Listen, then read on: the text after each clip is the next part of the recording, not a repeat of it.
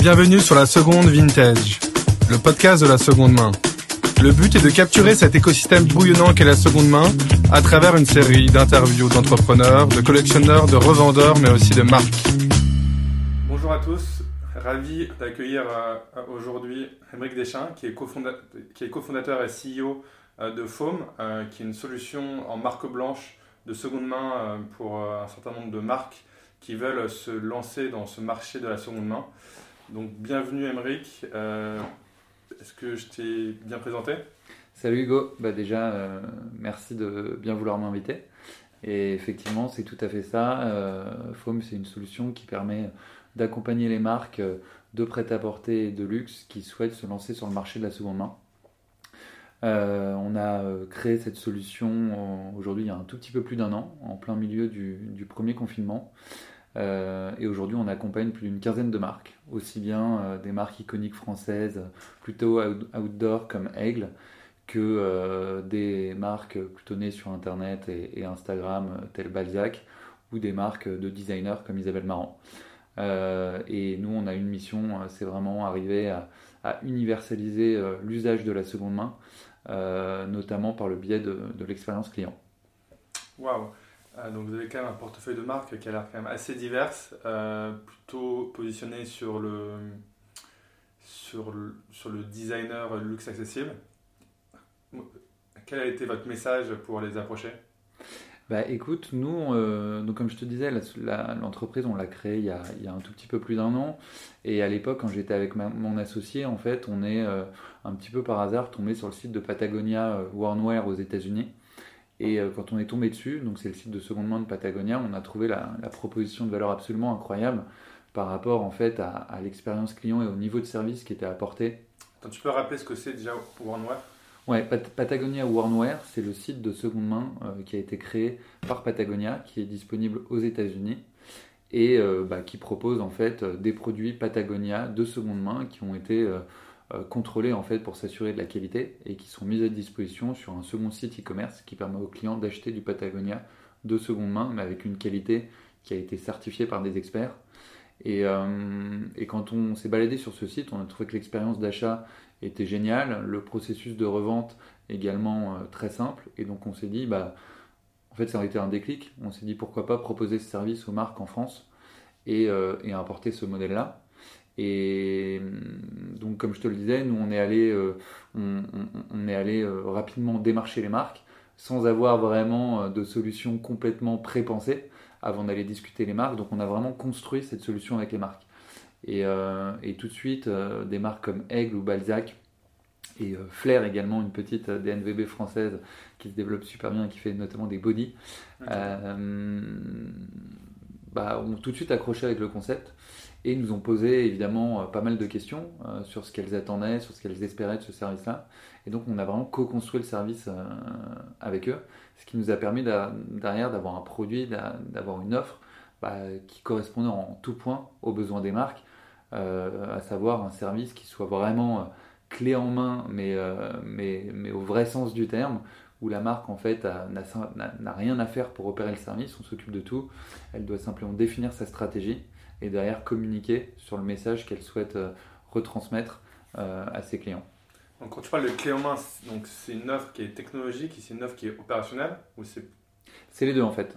Euh, nous, très simple, co- co- comment se présente la solution ? euh, Une marque qui souhaite lancer son offre de seconde main, aujourd'hui par exemple tu vas sur le site de Isabel Marant, euh, sur le site Isabel Marant, tu as une rubrique qui s'appelle Isabel Marant Vintage, tu cliques dessus et ça va ouvrir en fait une nouvelle fenêtre sur un nouveau site dédié Bah, au vintage Isabel Marant, mais qui va être complètement opéré par nos équipes. Donc nous, on va co-créer avec la marque, évidemment, un site à l'image de la marque, avec le, le ton et l'univers euh, qu'elle souhaite. Et derrière, on va proposer un service qui permet d'un côté aux clients qui souhaitent vendre ces produits Isabel Marant, d'avoir un module de reprise en ligne qui permet d'estimer la valeur de son produit et de, derrière de renvoyer gratuitement ses pièces. Chez Isabel Marant, tu peux même... Euh, prendre rendez-vous dans une boutique pour aller déposer tes pièces. Et en fait, tes pièces sont ensuite contrôlées. Alors chez Isabel Marant, tu as un vendeur qui fait un premier contrôle en boutique. Quand tu les renvoies en ligne, les pièces sont envoyées dans nos centres de reconditionnement. Et là, tu as des experts qualité qui vont s'assurer bah, que la pièce est bien une pièce Isabel Marant, authentique, et chaque pièce va être contrôlée, nettoyée, repassée, prise en photo et stockée en attendant d'être vendue. Et ensuite, nos équipes s'occupent également de remettre en vente euh, ces produits sur le site Isabel Marant Vintage, ce qui fait que nos équipes s'occupent vraiment de tout, de A à Z, euh, depuis la création du site jusqu'à l'animation, euh, bah, jusqu'au contrôle et au reconditionnement de ces pièces, et ensuite la mise en ligne des produits et l'animation du site de seconde main. Donc en fait, sur votre site, on peut aussi acheter tous ces produits qui ont été enfin, déposés il y a quelques semaines sur ce même site. Voilà, le but, c'est que les, des, des, les clientes et les clients aujourd'hui, Isabel Marant, puissent revendre leurs pièces. Ces pièces sont contrôlées et ensuite on les remet en vente pour qu'une autre clientèle vienne les racheter. Ok, et, et quel est le... Quel est le rationnel derrière genre, un acheteur d'Isabel Marant pour aller sur ce site et acheter la seconde main plutôt que d'acheter en neuf euh, une pièce? Bah, c'est, c'est, c'est, ça, c'est l'objectif euh, final. C'est comment est-ce qu'on fait pour détourner euh, les gens peut-être déjà dans un premier temps de la fast fashion pour leur permettre d'accéder à des marques de plus haute qualité euh, via la seconde main en essayant de créer une expérience d'achat qui se rapproche au maximum de celle du neuf. Euh, aujourd'hui, toutes les grandes plateformes qu'on connaît tous ont, ont vraiment réussi le challenge de démocratiser l'usage de la seconde main. Euh, nous, on, on pense qu'on peut partir de ça et peut-être aller encore plus loin dans l'expérience client pour créer une expérience et un niveau de service qui se rapproche encore plus de celle du neuf sur bah, le côté, on, on sait que les freins à l'achat à la seconde main, ça va souvent être l'hygiène des produits euh, ou alors les vices cachés que tu peux avoir dans ton produit euh, Euh, au moment où tu le reçois. Donc nous, on essaye de, de pallier à ces, à ces, à ces problèmes en, en authentifiant et certifiant la qualité des produits, en les nettoyant et en les, les prenant en photo d'une manière qualitative pour que l'expérience d'achat soit homogène. On est même capable d'enrichir cette expérience. Comme on travaille en collaboration avec la marque, la marque va pouvoir nous fournir bah, toutes les données liées à son catalogue produit pour qu'on soit capable de réassocier le produit qu'on récupère en seconde main avec le produit d'origine, et donc par exemple euh, mettre le pro- produit, euh, le packshot du produit de seconde main avec euh, le produit porté sur mannequin pour aider les clients à se projeter. Et puis un, en termes de niveau de service, bah, il faut qu'il y ait également aujourd'hui que les clients puissent faire des retours quand ils achètent en seconde main euh, pour que justement on puisse lever un maximum de freins euh, à ce nouvel usage et derrière progressivement convertir un maximum de personnes Euh, pour qu'elle puisse passer le cap de la seconde main. Ok. Et tu n'as pas parlé d'un paramètre qui est le prix. Euh, c'est combien, enfin, comment vous vous positionnez par rapport à ça? Ça dépend des marques. Il y a une vraie décote par rapport au prix de première main. Bah, ça va vraiment dépendre des marques. De la même manière que dans la seconde main, euh, on en parlait juste avant, tu as également la notion de vintage. Et donc en fonction des marques, en fonction des pièces, euh, tu vas pouvoir effectivement avoir euh, une stratégie de prix qui va différent. Et nous, tout notre enjeu, c'est d'accompagner nos clients sur la mise en place d'une stratégie de pricing qui va être plus ou moins, au fur et à mesure du temps, automatisée et ajustable en temps réel en fonction bah, de tes produits iconiques, euh, de s'il s'agit de pièces vintage ou non, ou euh, s'il s'agit tout simplement de pièces de seconde main. Alors en fonction de l'année de la collection, par exemple, en fonction du niveau d'état dans lequel tu reçois la pièce, tu vas pouvoir attribuer des, des taux de décote en fait, tout simplement, euh, et, euh, et euh, qui peuvent aller de euh, moins trente à moins cinquante pour cent euh, en fonction de l'état des produits. Est-ce qu'il y a des produits qui sont vendus plus cher qu'en première main ou... Alors aujourd'hui, Euh, on n'a pas, en, c'est, c'est encore difficile, l'entreprise a, a qu'un an, donc c'est encore un, un petit peu difficile d'avoir des, des analyses précises par rapport à ça.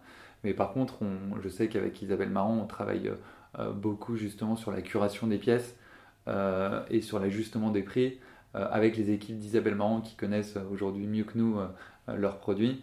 Et pour, euh, bah, effectivement, quand tu vas avoir des pièces un peu iconiques, euh, alors je ne sais pas si on a des pièces qui sont vendues plus chères que ce qu'elles avaient été achetées, mais en tout cas où tu vas avoir très peu de, de décote par rapport au, au prix d'origine neuf. Ok, super.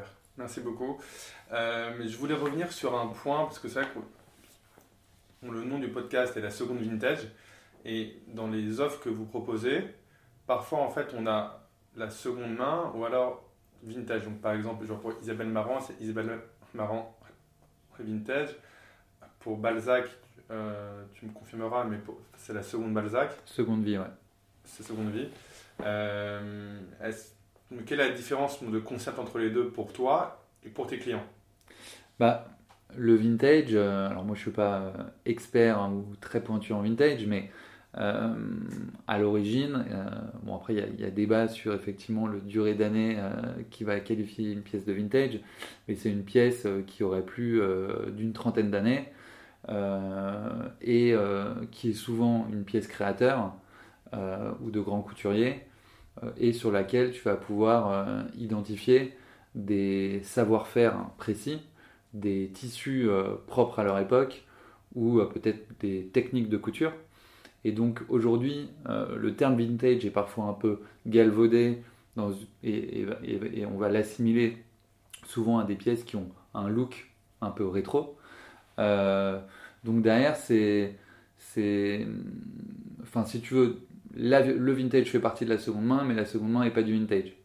Et donc derrière, ça va beaucoup dépendre bah, de l'offre que la marque va souhaiter créer à travers sa seconde main, puisque nous, notre enjeu, c'est justement de permettre à la marque euh, de contrôler le prix auquel elle rachète ses produits, auquel elle les revend, et du coup d'être en mesure de contrôler l'offre qu'elle va le créer en seconde main.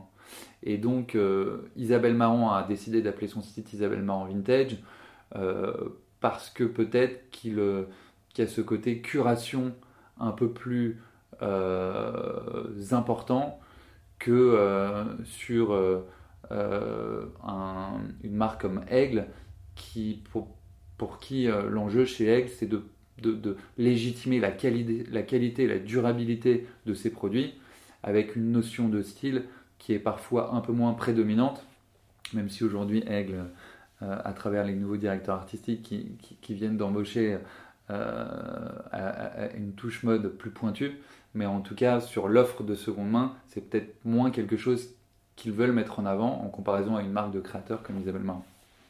Oui, c'est des produits aussi en termes de design qui sont assez intemporels et, et, et, qui, et qui traversent le temps.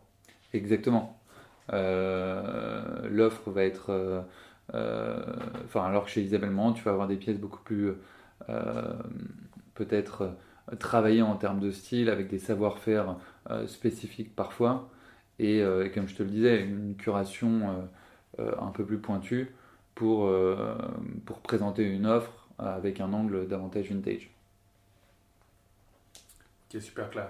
Euh, et est-ce que tu pourrais nous donner un peu ton point de vue sur l'écosystème de la seconde main euh, de manière un peu plus euh, bah, générale euh, qui, est en train, qui est en train de bouillonner en France en, euh, plus particulièrement?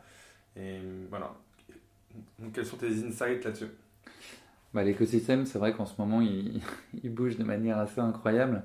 Euh, je crois qu'on peut d'abord euh, distinguer. Euh, euh, alors, pour moi, euh, si on, on parle de manière un peu rétrospective, tu as d'abord l'univers euh, des fripes et des boutiques vintage physiques. Euh, et puis ensuite, tu as eu l'apparition des grandes plateformes pure player, type Vinted, The RealReal, euh, Vestiaire Collective.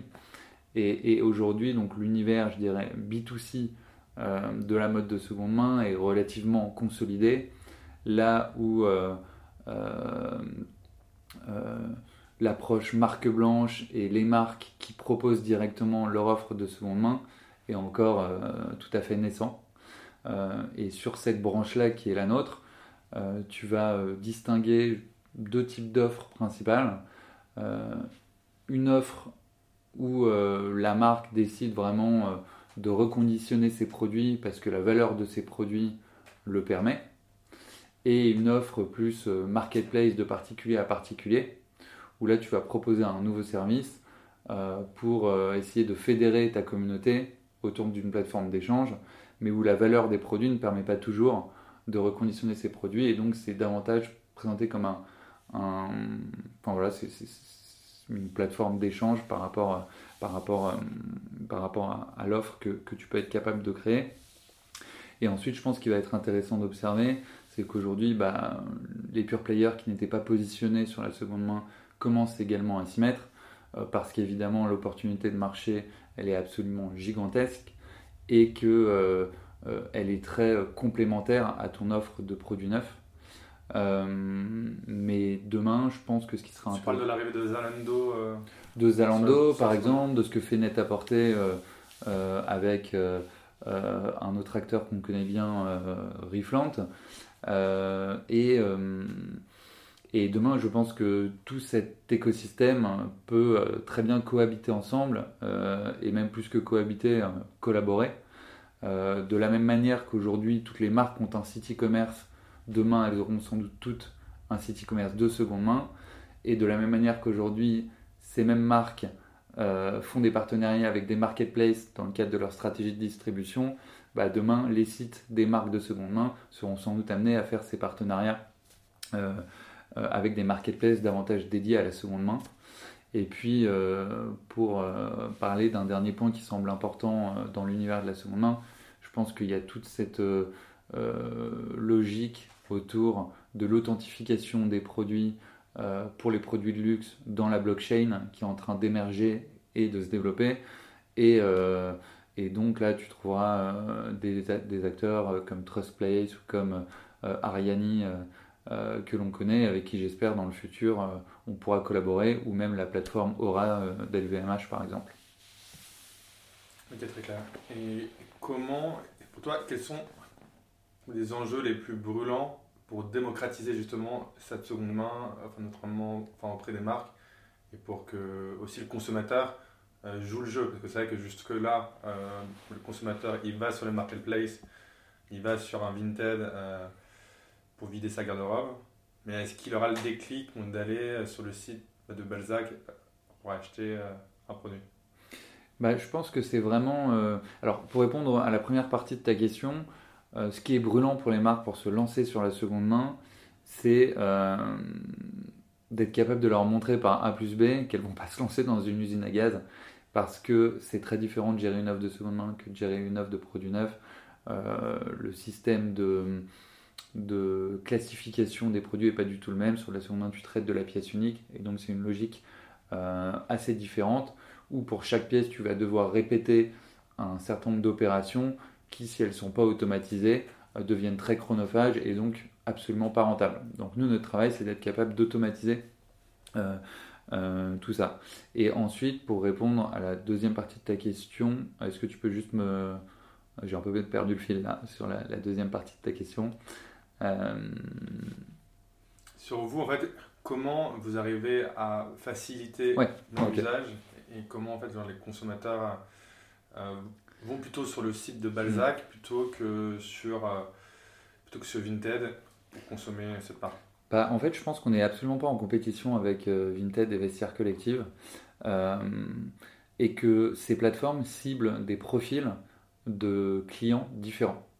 Euh, sur, euh, après, je peux évidemment me, me tromper, mais d'après moi, ou nous, ce qu'on croit, c'est que sur les plateformes comme Vestiaire Collective ou Vinted, Euh, tu vas avoir un certain nombre de, de, de ces personnes de la communauté qui euh, euh, vont peut-être rechercher à maximiser un peu le prix qu'elles vont pouvoir retirer d'une pièce, là où nous, chez les marques, on va essayer de, de cibler euh, davantage une certaine typologie de cliente qui va être davantage à la recherche d'un service extrêmement simple. Euh, et euh, c'est pour ça qu'on pense que ces, ces deux offres peuvent parfaitement cohabiter euh, de cette manière. Ok, parfait. Euh, je voulais aussi je, te parler d'une nouvelle qui est arrivée euh, il y a quelques semaines. C'est votre père américain Trove, justement celui qui a lancé l'offre de Patagonia, euh, qui a, a levé quatre-vingts millions d'euros. Vous allez faire la même chose bientôt? Alors eux, ils sont sur un marché qui est encore un tout petit peu plus gros que le nôtre. Euh, nous en, deux mille, en, deux mille, en deux mille vingt et un on est encore sur le marché français, bientôt euh, j'espère euh, européen, mais du coup les, les échelles de, de levée de fonds sont, sont un petit peu différentes euh, et, alors Trove on les, on les suit depuis un moment euh, évidemment, puisque on est tombé sur eux euh, en fouillant un peu comment, comment fonctionnait le système de, de Patagonia euh, donc oui, nous on est dans une logique de très forte croissance avec un enjeu stratégique pour nous et pour nos clients d'être capable de les accompagner sur leurs marchés internationaux sur lesquels ils sont présents. Dans un premier temps, l'Europe et euh, dès deux mille vingt-deux, peut-être fin deux mille vingt-deux, euh, je l'espère, les États-Unis. Euh, aujourd'hui, on a, comme je te le disais, l'entreprise elle a un tout petit peu plus d'un an. On a levé deux millions d'euros il y a, il y a quelques mois pour bah, financer une première partie de notre croissance. Et effectivement, l'année prochaine, en fonction des besoins qu'on aura identifiés, on sera peut-être amené à faire une nouvelle levée de fonds, mais peut-être pas encore de, de quatre-vingts millions d'euros, euh, puisque euh, nous, ce sera dans le cadre d'une série A, euh, qui est une seconde levée de fonds. Et, euh, et Trove, euh, ils ont réalisé cette levée dans le cadre d'une quatrième ou cinquième levée de fonds.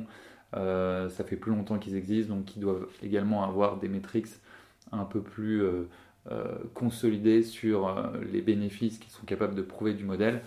Mais en tout cas, euh, bah, on était ravis de voir qu'ils ont, qu'ils ont levé autant d'argent, parce que ça veut dire qu'ils euh, se développent et que, qu'ils arrivent à, à développer de, de nouveaux usages sur, euh, sur le marché de la, de la seconde main. Et sur ce marché justement, est-ce que vous voyez l'émergence de concurrents en France ou sur le continent européen ? euh, Alors, oui. Euh, en France, euh, il y en a plusieurs. On n'en a pas encore clairement identifié qui ont euh, une proposition de valeur exactement similaire à la nôtre, euh, avec une approche euh, qui prend en compte toute la dimension reconditionnement, où là, euh, pour nous, euh, tu vas avoir des acteurs comme euh, Trove, évidemment, ou The Renewal Workshop aux États-Unis, même s'il y a, il y a quand même quelques nuances dans, dans le service qui est réalisé. Mais après, oui, tu as pas mal d'acteurs en France qui commencent à se développer sur, sur le marché, soit avec une approche euh, un peu plus euh, physique, euh, retail physique, euh, donc euh, de la seconde main, soit avec une approche euh, euh, plus C deux C, comme je te le disais, et des marketplaces qui euh, vont installer sur le site des marques euh, des plateformes C deux C, euh, mais davantage dans le même système de fonctionnement que ce que peut faire un Vinted, euh, par exemple. Ok, très clair. Euh, merci en tout cas pour tous ces insights. Peut-être avant de terminer, euh, plus des tips un peu perso sur comment consommer la seconde main, ou alors euh, juste des conseils pour euh, vivre euh, de manière euh, plus appropriée avec, euh, avec la nature autour de toi. Bah moi, je ne suis pas encore exemplaire, hein, très honnêtement, sur ces sujets. Après, j'essaye progressivement. En fait, je crois que nous, on a un, l'un de nos clients, le slip français, qui, euh, qui, quand il parle de développement durable, de R S E, de tous ces sujets-là, euh, fait euh, un rapprochement avec le bon sens. Euh, je pense qu'effectivement, aujourd'hui, on, on va être neuf milliards, donc il faut qu'on vive de manière un peu plus euh, euh, sensée, en fait, que euh, les usages qu'on a pu pratiquer par le passé. Donc, comme je te le disais, je ne suis pas encore exemplaire, mais moi, là où j'ai commencé à, à passer davantage le cap, c'est notamment sur la technologie, où, euh, je me, où à une certaine époque, je voulais absolument le dernier iPhone. Aujourd'hui, je me rends compte que ça n'a plus de sens du fait du faible niveau d'évolution que tu peux avoir entre les, entre les différentes versions. Donc moi, je suis clairement un adepte aujourd'hui de solutions comme Back Market ou, ou e-commerce. Euh, donc euh, oui, je pense que c'est euh, faire preuve de davantage de bon sens, euh, parfois essayer de réfléchir un peu plus à est-ce que j'ai vraiment besoin de tout ce que je veux acheter, euh, acheter, euh, faire attention à ce que euh, quand tu achètes, bah, tu aimes vraiment ce que tu achètes et, et que ce soit des produits que tu vas garder longtemps, euh, développer des nouveaux réflexes euh, un peu plus portés vers la réparation. Euh, moi, c'est pas vraiment des choses que je faisais avant, mais encore une fois, c'est du bon sens finalement, c'est des usages que je pense nos grands-parents euh, euh, avaient bien plus l'habitude de pratiquer. Euh, et, euh, et en, ensuite ne pas, euh, ne pas se flageller euh, dès qu'on achète quelque chose de neuf, parce que je pense pas que c'est euh, en se culpabilisant que, que, que l'on donnera envie aux gens euh, de, d'instaurer chez eux des habitudes de consommation beaucoup plus durables. C'est, euh, c'est un ensemble de choses, c'est réfléchir un peu davantage sur ses comportements, euh, ensuite des entreprises qui vont être capables de proposer des niveaux de service qui vont répondre aux mêmes exigences Euh, que euh, ce qu'on a pu connaître jusqu'à présent sur, euh, euh, sur le neuf, et puis ensuite la réglementation euh, et les politiques qui doivent aussi mettre en œuvre euh, des décisions pour euh, nous inciter à, et pour fléchir en fait la consommation euh, de manière plus, euh, plus durable. Merci beaucoup Aymeric, et j'espère qu'on se reverra vite. Merci Hugo, à très vite.